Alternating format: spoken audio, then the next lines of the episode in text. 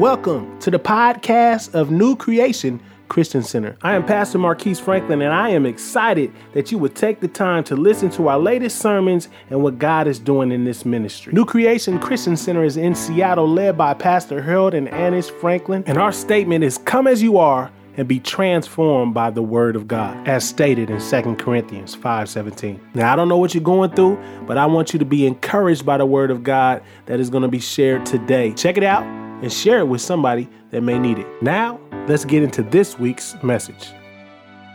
So let's pray and we'll get into the message today. Father, we thank you for your presence. We thank you that we can have praise breaks all the time.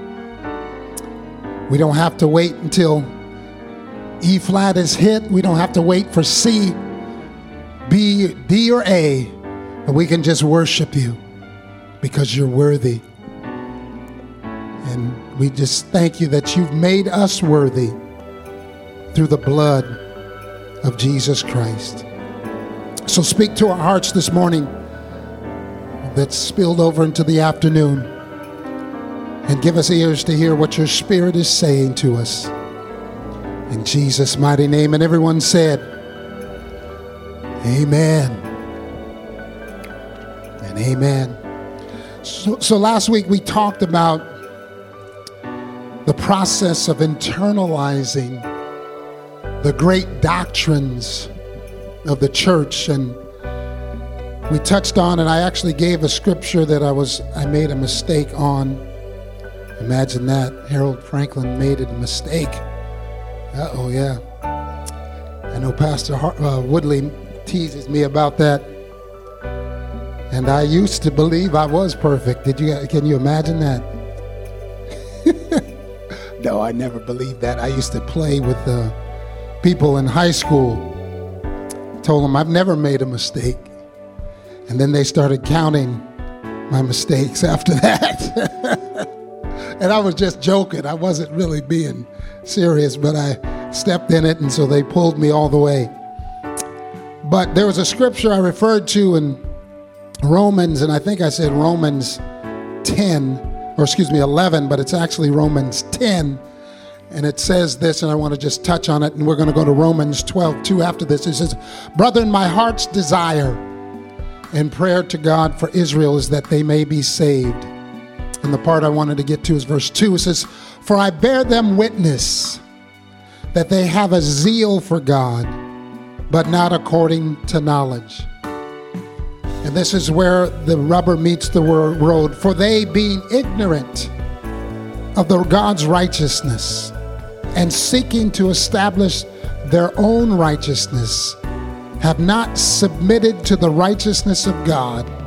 For Christ is the end of the law for righteousness to everyone who believes.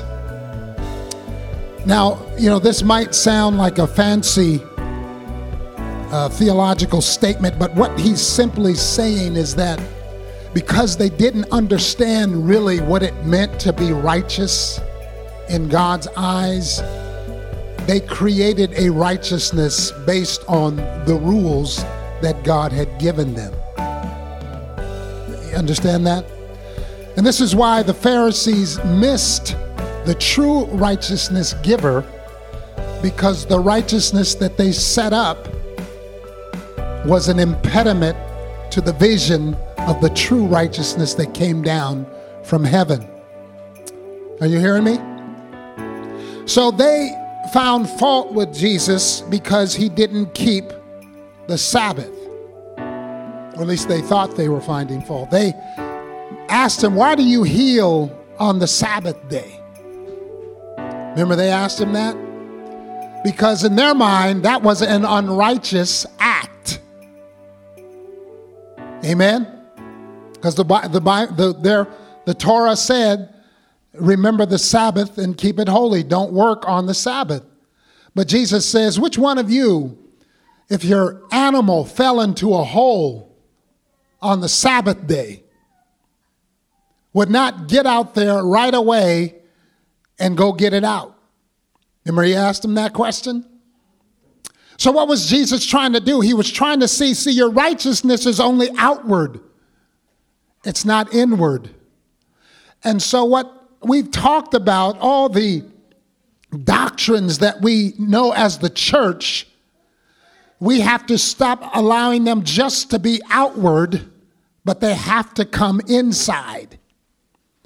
See, the compassion of God, which moves you not to just empathize with people, and I shared this with the group text when we were fasting, but it moves you to do something on their behalf. And not just in your own strength, but in the power and the might of God Almighty. See, when Jesus saw the multitude, the Bible said he was moved with compassion. That's the kind of righteousness that ignites a change. Amen? So let's go to uh, Romans chapter 12, verse 2. And we all know this. This is something I refer to quite often. But this really goes down to what we've been talking about about the doctrines and internalizing the doctrines. And it says, and do not be conformed. Everybody say, don't be conformed. Well, what does conformity mean? Following, molded in the image of. Don't be conformed to this world. Now, he's not talking about the planet, but he's talking about the, the, the sin nature that's prevalent in the world. Don't be conformed by the things that you see. We, we have to be very careful because the world is dri- fear driven. I mean, you look at anything on television, any advertisement, there's a fear or a, some kind of a motivational tool used that may not necessarily be a good one. Well, you know, like I saw the other day, I was watching the commercial that talked about people over 65 or 60, I can't remember, I think it was 65, needed to go get their flu shots. Well, of course, they're they're cap- capitalizing on the virus season, right? But at the end of the commercial, like they always do, have a qualifier. It's all, just in case this shot may not prevent you from catching the flu. so then my question is what's the purpose in getting it if it's not going to work? But just in case, we better get it. And so we have to be careful that we don't. Now, now let me let me back up because a lot of times I'm not trying to create a legalistic point of view here. We're going to get back to the second verse in a minute. But what, what you need to do, anytime you hear something and you feel motivated to respond to it, stop for just a second and ask God, God, what do you say about this? Because, see, we're not led by the flesh, we're led by the Spirit. And I guarantee you the Holy Spirit has an idea about what you just heard. Say, the Bible says the Holy Spirit comes to teach us, to reveal things to us, to show us to lead us. Well, if he's going to lead us, let's, let's get his direction. And so we have to be careful not to jump into things just because we hear it. We have to measure out things based on the discerning power that the Spirit has given us. See, we have a, an ability to discern that the world does not have because of his spirit that lives within us. Amen? And as we grow in God, that discerning ability grows and strengthens and is more powerful, and it helps you to see more clearly what is going on before you. Amen? But then let me go on, let's finish this verse. It be not conformed to this world, but be transformed by the renewing of your mind. that you may prove what is that good and acceptable and perfect will of God. So if we take go back to the the the doctrines that we talked about, they're not uh, it's not enough to just know them. It's not even enough to believe them. They have to be internalized and become a part of you. See, there are a lot of great things that have been said in the history of mankind. But many of the things said have never been really internalized. So they're only good statements that we can clip and post on our Facebook or send out as a Twitter. But we haven't really internalized them. Because, and this is what the process of becoming a new believer is, is to internalize what God has revealed to us. But the great thing that we have, everybody say, the great thing that we have is that the teacher lives in us. So not only do we get external knowledge, we get internal revelation from the great teacher who is called the Holy Spirit. So we never are should be um, just left up to our own devices or our own opinions. You know the thing about opinions, and I'm gonna just, and then we're gonna go to some other pace, uh, other uh, passages. Thing about opinions is opinions should be based on information that is readily available to all. What do I mean by that? You can't have an opinion based on nothing at all. You just can't say, well, I think the sky is green. And they say, well, everybody says, look up, the sky is blue. Well, that's just my opinion. Now, if you said that enough, they would think you have a delusional problem. Am I right? If you walked around and say, well, look at that green sky, it's so beautiful. Either they think you're colorblind or you've got a problem and you're deluded about something. That's what an opinion is without reference to true facts. It's a delusion. It's something that you've conjured up in your own mind. And that's what's going on a lot nowadays. People have opinions, but they're not based on anything. That's why you can't convince them because their opinions, you try to say, well, what's your opinion based on? Well, it's my opinion. Have you ever talked to people like that? This is just my opinion. Well, okay, I know it's your opinion, but how, see, this is the point. How did you form the opinion? That's the part about the background information that you had to gather up and then you come to this opinion. But most people just, I heard this and I think that that's a good thing and I, therefore, I've accepted this and this is my opinion. No, you have to formulate. And this is, this is what sometimes, and I hate to say this, with the church, we do things without really allowing God to really internalize what we are supposedly to be and to do and to say. So we have to be careful that when we're conform, when we're transformed, we're transformed. Our minds are renewed based on what the scriptures have revealed, and not some other thing that we have just grabbed, gravitated towards, and created an opinion from. Are you with me here? See, if, if, if, you, if the church believed what the scriptures believed, we would not have a lot of the things that go on in the name of the Lord. You can't, in the pulpit, preach against adultery and then be an adulterer because you haven't internalized the thing you're preaching. Are you, are you guys following me here? So the transformation has to first be inside before you can really ex- assent to believing because in, until your heart is changed, you're still battling in the flesh.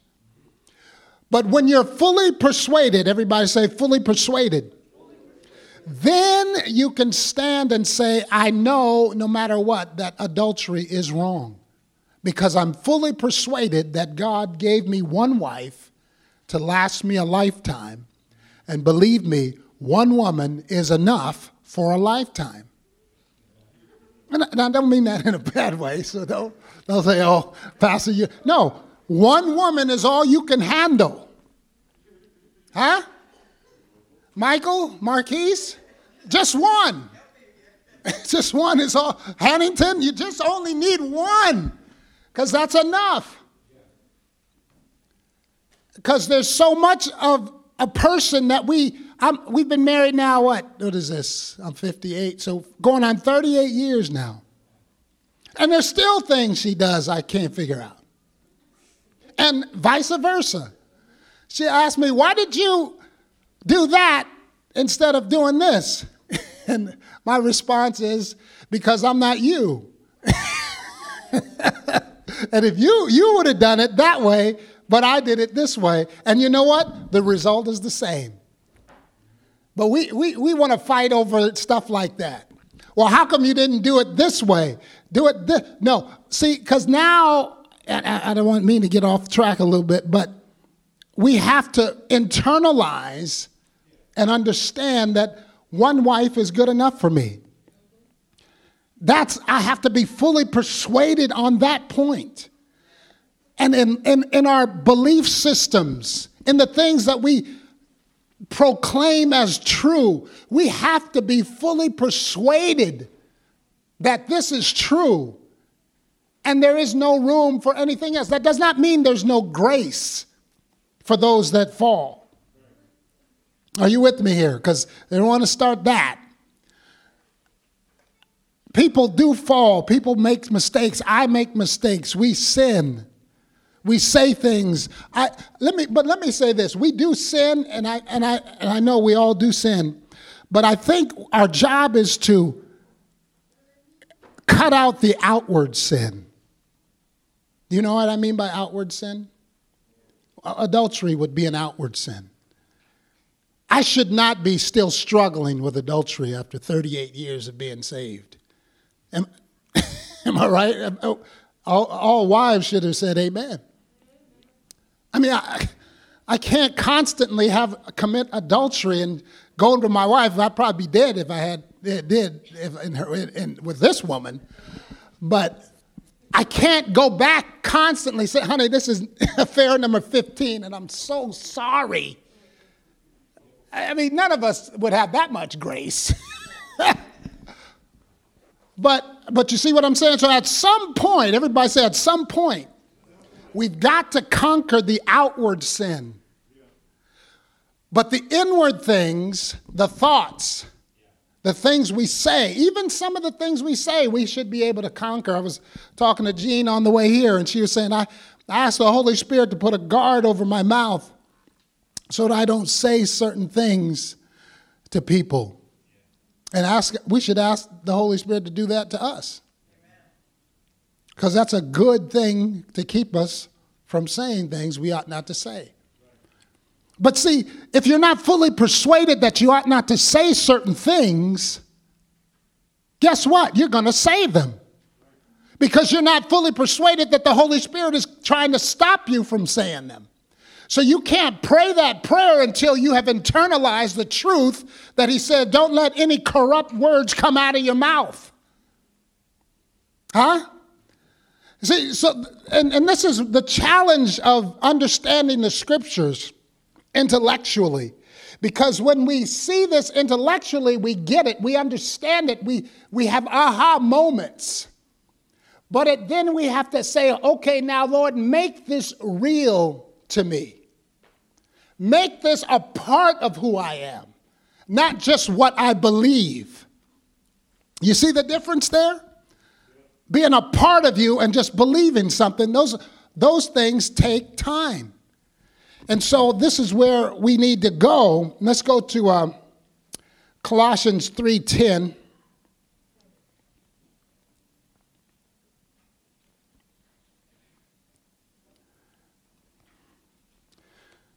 We're going to go, I think we're going to go down to the end, but let me get there real quick. So let's start there. It says, and, and have, well, let's start with nine. Do not lie to one another, since you have put off the old man with his deeds, and have put on the new man who is renewed in knowledge according to the image of him who created him. Where there is neither Greek nor Jew, circumcised nor uncircumcised, barbarian, Scythian, slave or, nor free, but Christ is all and in all. Everybody say, Christ is all and in all. So let me, let me, let me see if we can un- understand this. Everything we need to become, Christ is in us. Say that. Everything we need to become, Christ is in us. And He is the provider of everything. So, the challenge that we have, given that He has everything we need and has provided it, we now have to surrender to the provider in every arena of our lives. That is the walk of, of, the, of, the, of the believer. To surrender, in this case, he says, don't lie. All right? So we surrender our desire to lie to the one that's inside of us. And we don't lie anymore. Now you might say, well, I have lied. So have I since I've been saved. But now, if I do lie, I quickly try and undo it. And when I lie, it's not a, a yes no lie, it's a a kind of a wavery lie. What does that mean? It's still a lie, but it's like, well, I said it, but I didn't really, you know what I mean, right? It's, it wasn't a, a black or white, but I, I, I kept it in the gray when it should have been black or white. How's that? But it's still not true. And so I have actually had to call lawyers of all people and tell them, hey, look, I'm sorry. I said this and I, sh- I shouldn't have said it. I should have just said this. So please forgive me. Now, they don't know what to do with that. Most of them was like, oh, that's okay. But I take that very seriously because the Holy Spirit convicted me of it. We're just halfway through this sermon, but our prayer is that God is already speaking a dynamic word to you personally. But don't keep it to yourself. We need you to testify. We want to hear what God is doing. Give us a call or text us at 425 686 8197 to let us know what God is doing. If you're on Facebook, contact us at facebook.com slash new creation cc or on Twitter at new creation wa. Now, let's tune in for the second half of this sermon. And so this is what he's trying to do, and this is, let's go on to verse 12. It says, Therefore, as the elect of God, holy and beloved, but put on tender mercies, kindness, humility, meekness, long suffering. What does that sound like? Anybody? That's the fruit of the spirits all over again. He's just using it in a different context. Bearing with one another and forgiving one another. If anyone has a complaint against another, even as Christ forgave you, so you also must do. But above all these things, put on love, which is the bond of perfection. And let the peace of God rule your hearts, to which also you were called in one body. And notice he adds this on be thankful. Because sometimes if you forgive people, sometimes you're not all that grateful because you feel you feel you're owed what they owe you. And sometimes we grumble about thank being forgive forgiving people. Am, am I the only one that grumbles about having to forgive somebody? When somebody actually does wrong to us, and we really think we have a right to retribution. And God says, let it go. And you say, in obedience, you say, I'm going to let it go. But boy, I tell you, I can't. Why is it every time they mess with me, hey, I got to let it go? See, that's not being thankful. That's grumbling about. So you have to, it's going to take some time for you to get this thing internalized. And this is what a lot of people stumble with when it comes to forgiveness. The act of forgiving is an act of your will.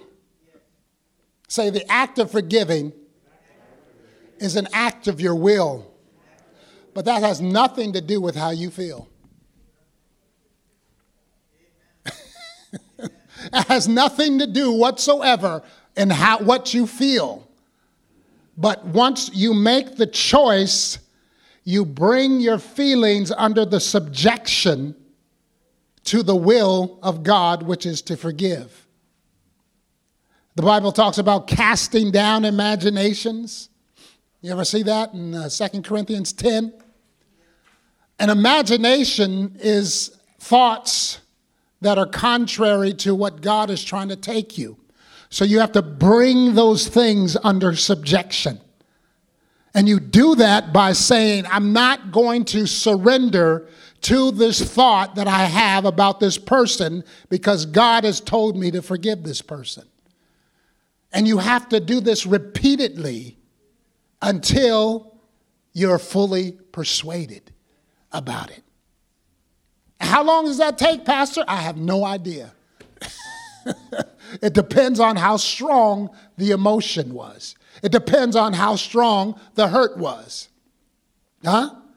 I mean, if it's somebody cut off, cut you off in traffic, you know, I'm down the road, I'm good. But if it's something else, it's not that easy. But you have to battle. And see, this is why you have to battle. And I am still talking about internalizing because if you don't internalize this, the enemy then has a door to open up to walk in. People are possessed not because they bow down and worship Satan. People are possessed because they leave doors of disobedience along the path of their walk with God. And some of them obviously may not even know God. But like I use a, an example of myself. When I was, before I got saved, I, uh, there was a neighbor who had a Ouija board. You guys know what a Ouija board is? For those that don't know what a Ouija board is, it's a game, but it's not a game that has it's a has a spirit behind it. And you ask this spirit questions and it moves across the board and you get answers. That's where we get fortune telling from. So when I got you know, we were we were I think I was maybe un, I think I was less than 10 maybe 10, I don't remember, but I was pretty young. So it was me and my friend, neighbor, and we went and we, we played this game. And I didn't think anything of it because it's a game, right? But I remember when I was uh, about seven years later, I was in high school and I had a dream. And in this dream, and we've all had these kind of dreams, the devil was laughing out of my mouth. And I couldn't shut my mouth. I, I, he just was laughing, and it scared me so bad. I, I got up and I had to go talk to my mom because I didn't know what else to do. And I never made the connection until recently. But you open, I opened doors with the Ouija board and the devil doesn't, he's, he's, he's, he's, if you want to say it this way, he can be patient. Meaning he'll, he'll take his time. But he was trying to lure me in. And thank God that I turned the other way. But that's the kind of things that happen when you don't obey the little things. Disobedience, the Bible says, uh, sin was it uh, was it what I, I'm, I'm, I'm, yeah yeah, rebellion is as the sin of witchcraft. So disobedience and rebellion are the same thing. So re- re- being a rebel against, in other words, so if God tells you to do something, right, and you say no, I'm not going to do it, you're in rebellion. So now you've stepped into the realm where the enemy lives, because the Bible says he rebelled from the beginning, right? So now you're in his territory. So if you don't get out of his territory, he's going to wreak havoc in your life. Are you with me here? And I know we're, we're trying trying to talk about internalizing, but this is what happens if you don't inter- internalize, if you refuse to obey what God is laying out for you. The enemy is there.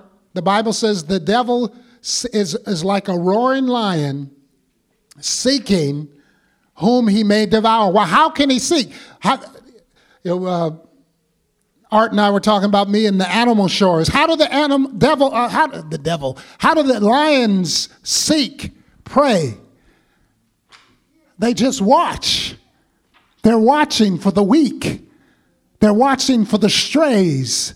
They're watching for the ones that are not paying attention the ones haven't, that haven't internalized the instruction of their mothers, they're looking for those. Are you with me here?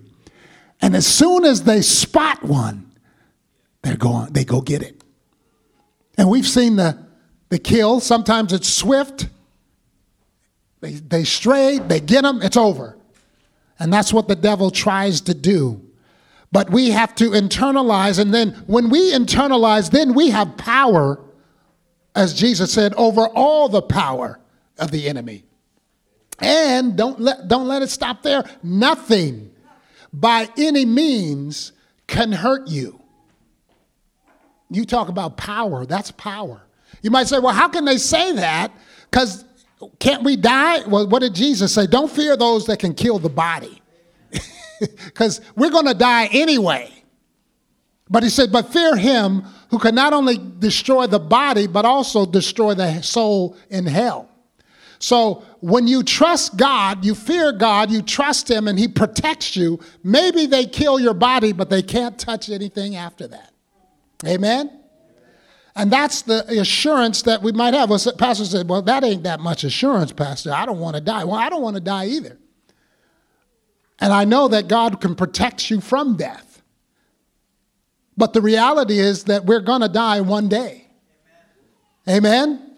Everybody, unless Jesus breaks the sky and we go into the millennium when he gets here, we're all going to die at some point. So, as we look to get this stuff in us, we have to reconform or be reconform ourselves to the image of God and not to the image of the world. Let me, let me read this, this, these definitions of the word holy and perfect that I found this mo- as I was studying this. Yeah, it was this morning I found this actually. So the word, we, we always see this word perfect. In Matthew 5 48, Jesus says, Be you perfect. Everybody say, Be perfect even as your Father in heaven is perfect. Now, when you read that, do you get scared of that? I know I do. I say, Whoa, as my Father in heaven is perfect? I said, How is that possible? Well, remember what we said everything we need is in us through Jesus Christ. Amen? So the perfection of God is in us and he's trying to work it out in us. But this is what perfect means to be complete in all of its parts, to be full grown, to be especially have a completeness of Christian character, to be mature going through the necessary stages to reach the end goal. That's what the Bible calls perfection. You have to go through the necessary stages. Well, what does that mean? That means the things we talked about repent, revelation, realization, renunciation, renewing, reestablishment, all these things that causes us to internalize what God has taught us. See, we have to stop as Christians just believing things and being things. We have to be light and salt, not believe that we are. Amen?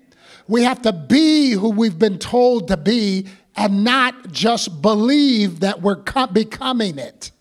And if we are becoming it, but we still have to believe it. It's just like when the Bible talks about Abraham, when he was fully persuaded that God promised that he was going to have a son, right? He believed that he was going to have a son, but he didn't have a son for, in one case, he had the first son 11, 12 years later, but that wasn't the right one. So he had to wait another 14 years for the right one. So a total of 25 years he had to wait.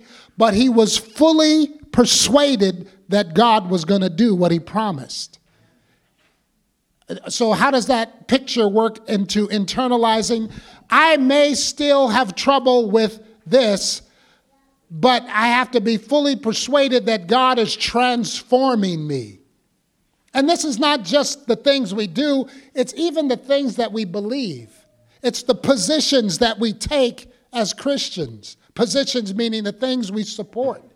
We have to ask ourselves are we supporting this because it's biblical? Or are we supporting this because we're emotionally attached to it? And it's, it's some, the most difficult thing to get P- Christians to do is unattach themselves emotionally to something and allow the Spirit to speak to them on that something to determine whether this is the thing that they should be doing or not. That's the most difficult thing to do with anybody, for that, for that matter. Because our emotions really, we, we have, be careful that we have addictions to things. We even have addictions to our opinions. That's why we have withdrawals when we're persuaded otherwise. Almost, this is how you know you've persuaded somebody from a position. They'll say something like this Well, um, I just, I just, I'm just not going to believe anything then. that's, that's when you know you've touched on where they lived. Because now they realize they should back off, but they don't know where to go, so they just throw their hands up and say, I'm not going to do anything. That's not the point. The point is to make sure that what you believe is what God wants you to believe. So then take your opinion that's been changed and change it for His. And now you're right. And you can now go and do what you need to do. Are you with me here? That's what it, that's what it means to persuade people, not to just persuade them to inaction, but you persuade them to act, act correctly, believe correctly. The church needs to believe a lot of things correctly. We have the right doctrines, we just have to internalize and live them. There shouldn't be any problems in the church, but we don't believe what we spout as what we call dogma. We don't believe our own dogma. Dogma are the things that are words or principles that we teach. We don't always believe it. That's why we're called sometimes hypocrites. So we have to be consistent in everything that we do. But the only way you're consistent is when you're fully persuaded. I heard Marquise talking to somebody, I don't remember last night, about being a person of integrity. Being a person of integrity is you're fully persuaded that you want to do the, the right thing all the time, no matter who's watching. That's being fully persuaded.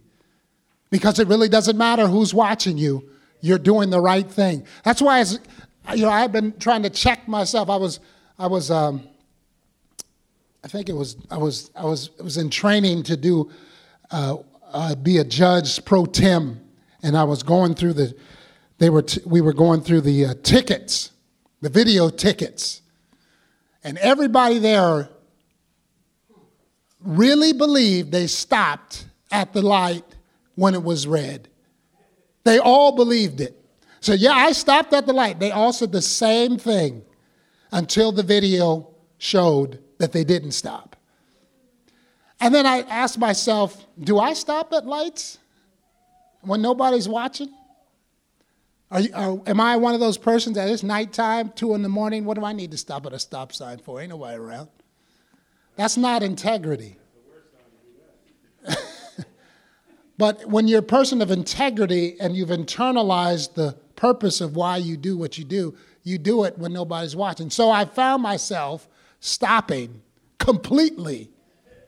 You know, not the rolling stops, because that's a, that's a contradiction. You can't have a rolling stop. But you stop and then you proceed. That's all because I don't want to be a person that's acting like something when nobody else is watching, and then when they're watching, then I'm, I'm obeying the law. Amen? I got to work on the speed thing, but that's, that's coming. that's coming. But I said, well, if I get a ticket, I just get a ticket.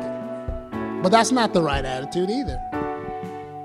So we have to internalize the things that we believe. Otherwise, we're never going to be fully convinced of what we believe. And this is where we're getting at. This is the, the bottom line with what we're trying to put together here. Believe what we believe, but let it be a part of what who we are. And don't let it just stop at the out, out, outward, but let it become something that's inward. Amen? All right, I'm done. Let's stand. We thank you for listening to today's sermon, and we pray that you are impacted to become the new creation that God desires. We at New Creation Christian Center invite you to come join us for service Saturday at 7 p.m. or Sunday at 11 a.m., located at 5150 South Cloverdale Street, Seattle, Washington. Also, feel free to visit us online at newcreationwa.org. New Creation Christian Center, the path to genuine life, where you can come as you are and be transformed by the Word of God.